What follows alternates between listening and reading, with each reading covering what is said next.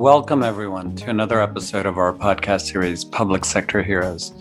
The goal of this series, as you know, is to introduce you to innovators, thought leaders, and experts who are truly driving impact and change across more than $12 trillion in spending by governments worldwide. Today, I'm excited to have a true visionary as my guest, Kevin Cornish, who's founder of Moth and Flame. Moth and Flame is an Emmy nominated and award winning company that builds immersive training technology, bringing innovative virtual reality learning solutions for the private and public sector. Just recently, Moth and Flame was awarded a contract by the U.S. Air Force to bring virtual reality suicide prevention training to over 10,000 U.S. Air Force personnel. Welcome, Kevin, to our uh, podcast, uh, Public Sector Heroes. Great to have you here. Yeah, thanks, Raj, for having us. We're uh, really excited to chat, and you know, your your mission is aligns with a lot of the stuff that we talk about on a daily basis. So glad to have this chance. Great, thanks, and and congratulations on this important uh, award that you just received from the U.S. Air Force.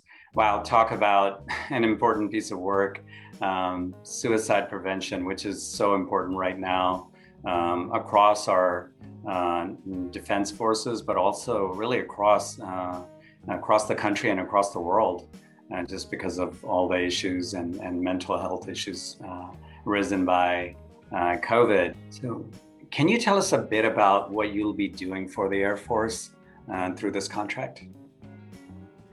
Yeah, so it's kind of it's kind of an amazing time for virtual reality because um, the technology is there at a place where it can scale and it can really be um, used to address big issues um, that that have impact to big numbers of people. And the challenge that the the, the challenge of around suicide prevention is such it's such a big um, challenge for an enterprise about how to address something like this that's happening it such across such a, a large population. Um, for any types of, of enterprise leaders when they're when they're thinking about training one of the biggest challenges how do you how do you train to a large number of people? And for this program the previous solution had been powerpoint and it was something that when we started to talk to the to the folks running the the running the program it started from this place of you know we're we got stuff that we that we need to teach and we're teaching it with powerpoint and it's just not working. And what can we do to do a better job of teaching it? And specifically there's something that they had identified um, from talking with survivors about what what could be done to help? What if what could somebody have done before that that last step had been taken?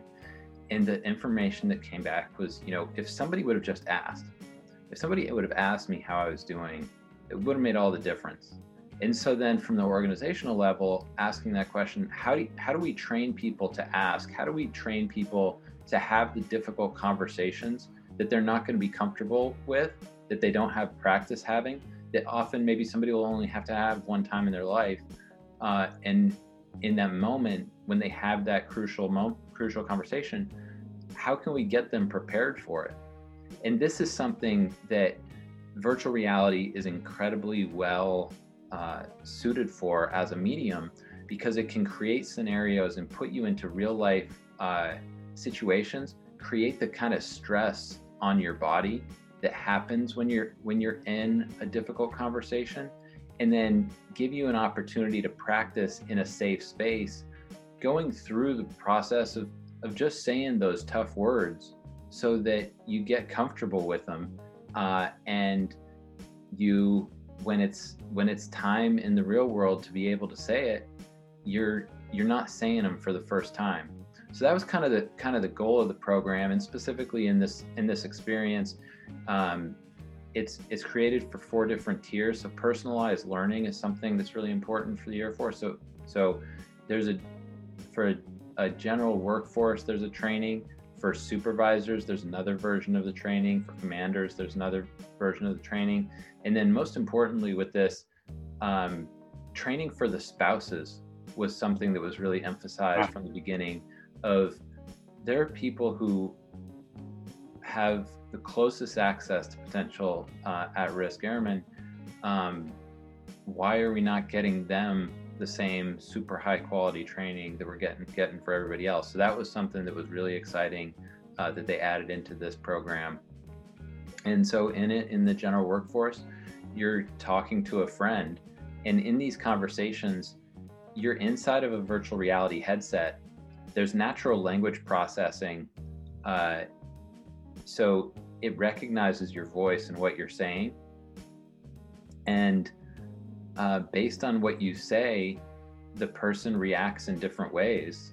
And there's kind of a, a choose your own adventure mm-hmm. aspect mm-hmm. to it. And there's a framework that the Air Force wants people modeling behavior around. And you go through the experience. And what's amazing is is the the results and the responses that people have had. Um, so this has been live for for a few months. And so there's some numbers that have come out um, around the response. And one of the most important ones is the engagement rates. And the engagement rates measured by um, recommendations and kind of a net promoter type store type score but the 97% uh, is kind of the number that keeps coming back um, kind of week after week, month after month, this program being live.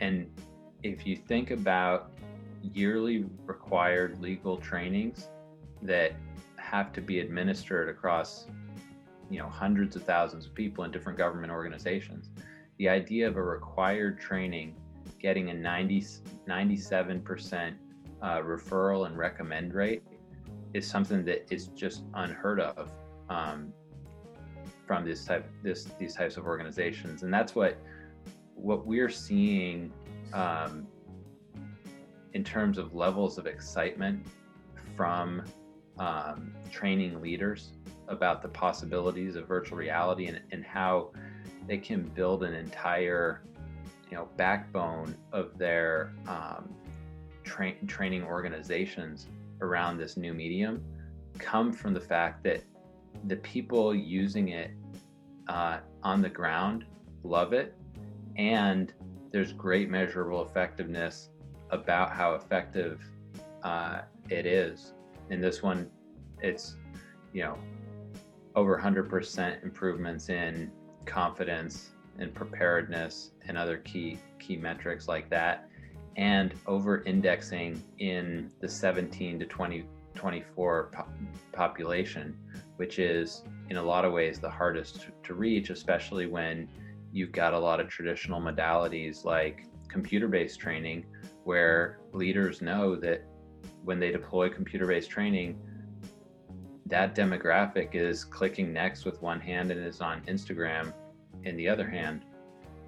So, as um, as there's more kind of success stories within this program around the Air Force, we're seeing a lot of different use cases that are use cases that are that are going to be starting to expand to other part, parts of the government. Um, one thing that when we when we hear from customers about different use cases and different needs, um, we hear a recurring theme, and it is that there's a problem that they're dealing with that's a problem related to waste. And it's mm. often waste related to brick and mortar inefficiencies.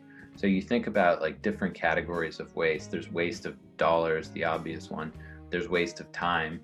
Uh, and then most importantly, there's the opportunity cost um, of, of wasted talent. And so I'll kind of talk through how virtual reality has been doing a great job of, of addressing all three.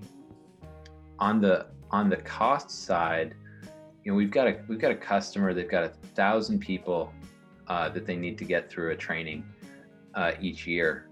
Um, this is a required training. It involves an aircraft uh, and going through some procedures. You know, their line item, kind of on a per year basis, is about three thousand dollars per per person So they extrapolated that out. This is they got a three million dollar line item per year. Looked mm-hmm. at that over five years. Looked at that fifteen million dollars and saw the moonshot and said, "Well, what what if what if this new technology could save us 10x for getting through this required training?" Uh, and we we launched that program last year, and it was a big success. Achieved that moonshot. That organization looked around their their training curriculum, found 31 different use cases where they could find similar ROI, and we're moving into year two of a seven-year plan to take that curriculum into into virtual reality. Another one that's that's just so important, and this is something that we're seeing a lot in um, in uh, the pilot training community, is around waste of time uh, due to bottlenecking in brick and mortar locations. So, mm-hmm. in pilot training, simulator time is really hard to come by. So, if um, a simulator, you know, if a student can only book two or three simulator uh, slots per week, well, there's a lot of time that they can't be they can't be getting that high fidelity training, so they can't they can't be learning. And additionally, if they can go into one of those sim rides and show that they already understand the curriculum that's going to be taught to them, they can proficiency advance and skip forward in the curriculum. And by taking trainings, putting them into virtual reality, we've got we got a base at a pilot training program where kids are taking the headsets back to their dorm rooms. They're doing sim rides in their dorm rooms at night the night before they've got some time scheduled and then they can come in the next morning and say well i've got here's here's kind of my display of competency on the thing that we were planning on talking about today and they can they can skip forward in the curriculum which means over that limited period of time when they're there um, they actually can get deeper into the more mission critical more situational awareness type trainings that otherwise wouldn't wouldn't have been available to them without virtual reality. And that's one where by augmenting um, and supplementing uh, current training virtual reality uh, adds a whole lot. And um, the third one and i think this is kind of the most important is the opportunity cost to talent uh, that when people aren't able to improve themselves because they don't have you know the tools the instructors kind of whatever they need to to be getting better uh, that's a big cost to them and their potential their motivation their excitement about and and their career acceleration. And so what we're seeing with virtual reality is people can do it as many times as they want when they want wherever they want and so all of the traditional constraints uh, that go with training um, go away because somebody can do this in their own time. And by doing it in their own time they don't have the pressure of well i know there's an instructor waiting for me to get this done so i'm gonna i'm gonna rush through it. Or there's a lot of flexibility and especially i think during covid now a lot of people not being even in their workplaces etc right?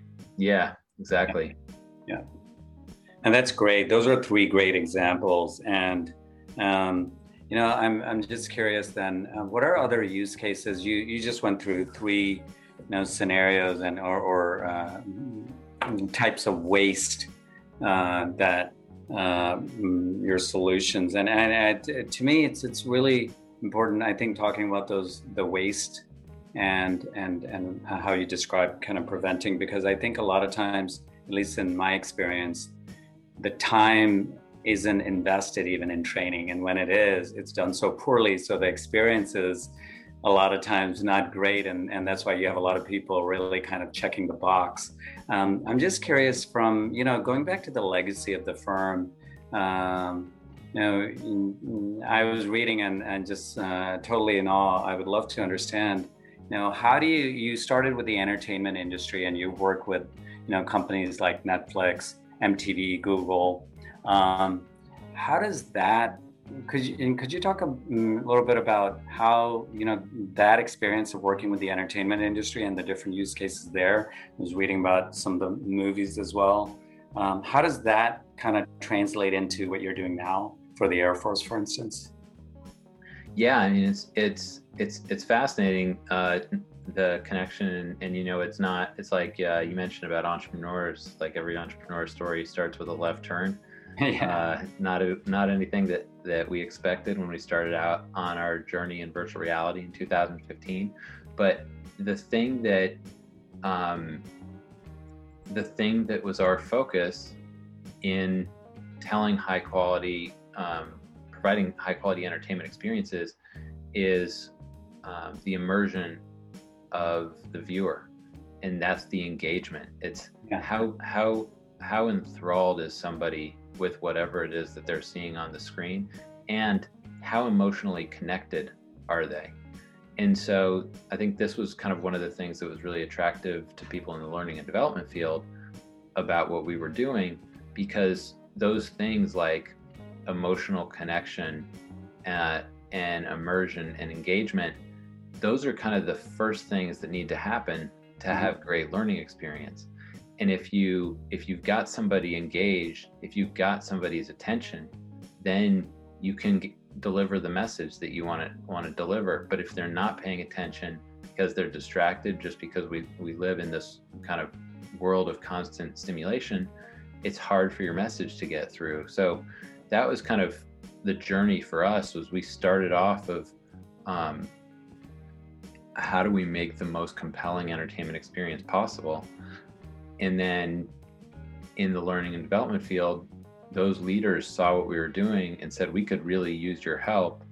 And then as that as that was happening, you know, a couple things a couple of things were happening when the adoption on the headsets on the consumer side is still a few years off before there's going to be a real consumer market for entertainment. There's not as much adoption needed uh, at the enterprise. So, like uh, our customer on the Air Force that's that's providing 10,000 trainings, there are 50 headsets required to deliver those 10,000 trainings. So mm-hmm. you can really get a lot of leverage uh, per headset, and so that opened up the opportunity to do a lot more um, ambitious work in the learning and development field when it came to pushing the bounds of the technology and what was possible. Um, and then something else is just the world's changed a lot in the last five six years. That the the importance of a company having a mission the importance of thinking about what it is that you're doing and how does that relate to a higher good i think it's just much more at the front of people's minds and in thinking about if you could have a company where the goal is to get likes and impressions or if you could have a company where the goal is to improve people's lives by making them better at the skills that define who they are which one of those mm-hmm. is going to make people feel better yeah. getting up in the morning um, i think as that kind of dichotomy became clearer and clearer as the company evolved um, it was kind of obvious which direction we were going to be better at and which which direction was going to be better for us to be better at that's great, um, and I, I, can I can see it now that you describe it. I mean, you know, the best movies that where you know we're at the edge of our seat and can't get up, and you feel like truly you're part of that experience. It is all about that emotional connection, right, and that immersive experience that you described. So, uh, if you can take people through learning and development programs that way, um, now I want to go through that program, or at least some of them. So uh, I'll be maybe something with your team. So uh, that that's great. Could you just mm, um, you know uh, tell us? Uh, there are many companies as part of our mission that we are really focused on getting into um, uh, government because they're doing amazing things. Sometimes they look at the government market and say, "Wow, it's overwhelming. It's too complex," and all the horror stories they hear about. Know, you've obviously uh, in, working with now on some really important, ridiculously crazy uh, mission, meaning in a great way. You know, the impact of saving lives, right? could you talk about what advice, why work with, you know, public sector government, and and uh, any other advice you may have for companies, entrepreneurs that are maybe kind of timid about it? Yeah, I think that there's um, there's a lot of great opportunities um, through the SBIR program, mm-hmm. um, especially anything related to the Air Force through AFWERX. Mm-hmm. Um, they have an open topic program where if you've got a technology that you think would be great for the Air Force and you're a commercial company, you can submit to that open topic. Um, and there are no preset requirements for what they're looking for. It's they're looking for industry to bring them ideas for what they need.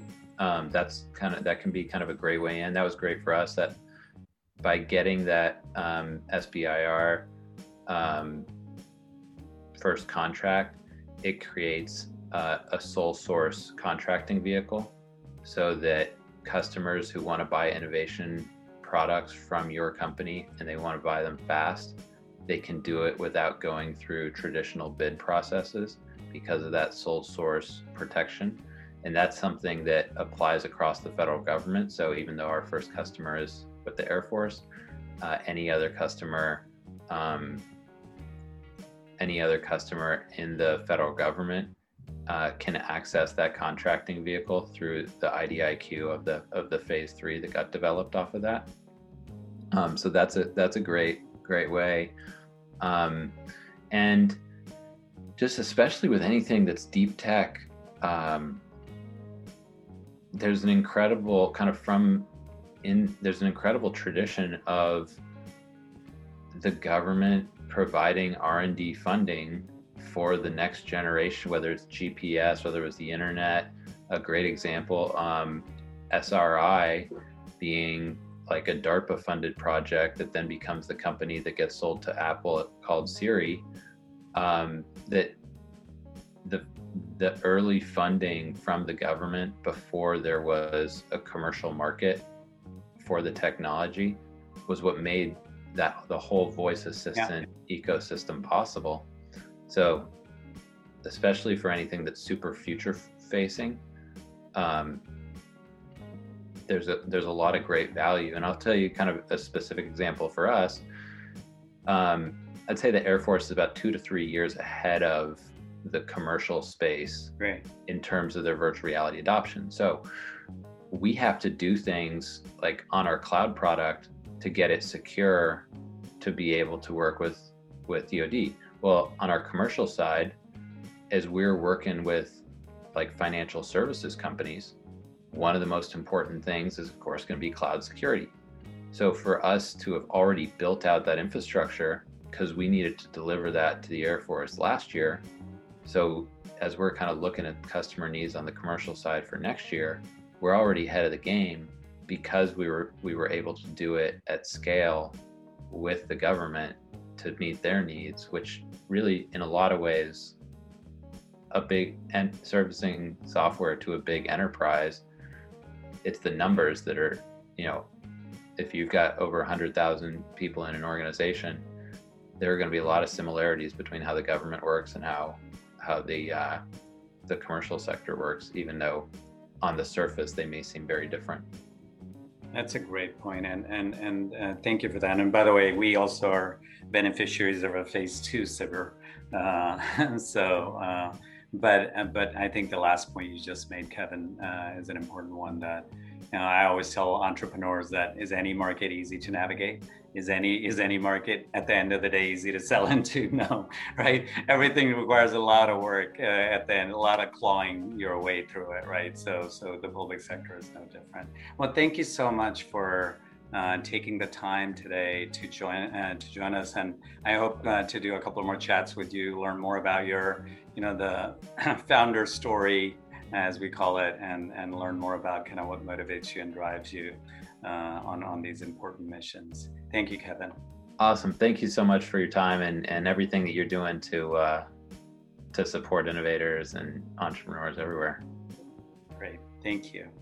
Yeah. Thanks, everyone, and uh, we will uh, be um, sharing this, uh, and you can access our podcast through multiple channels uh, as well as um, on our site. Thank you.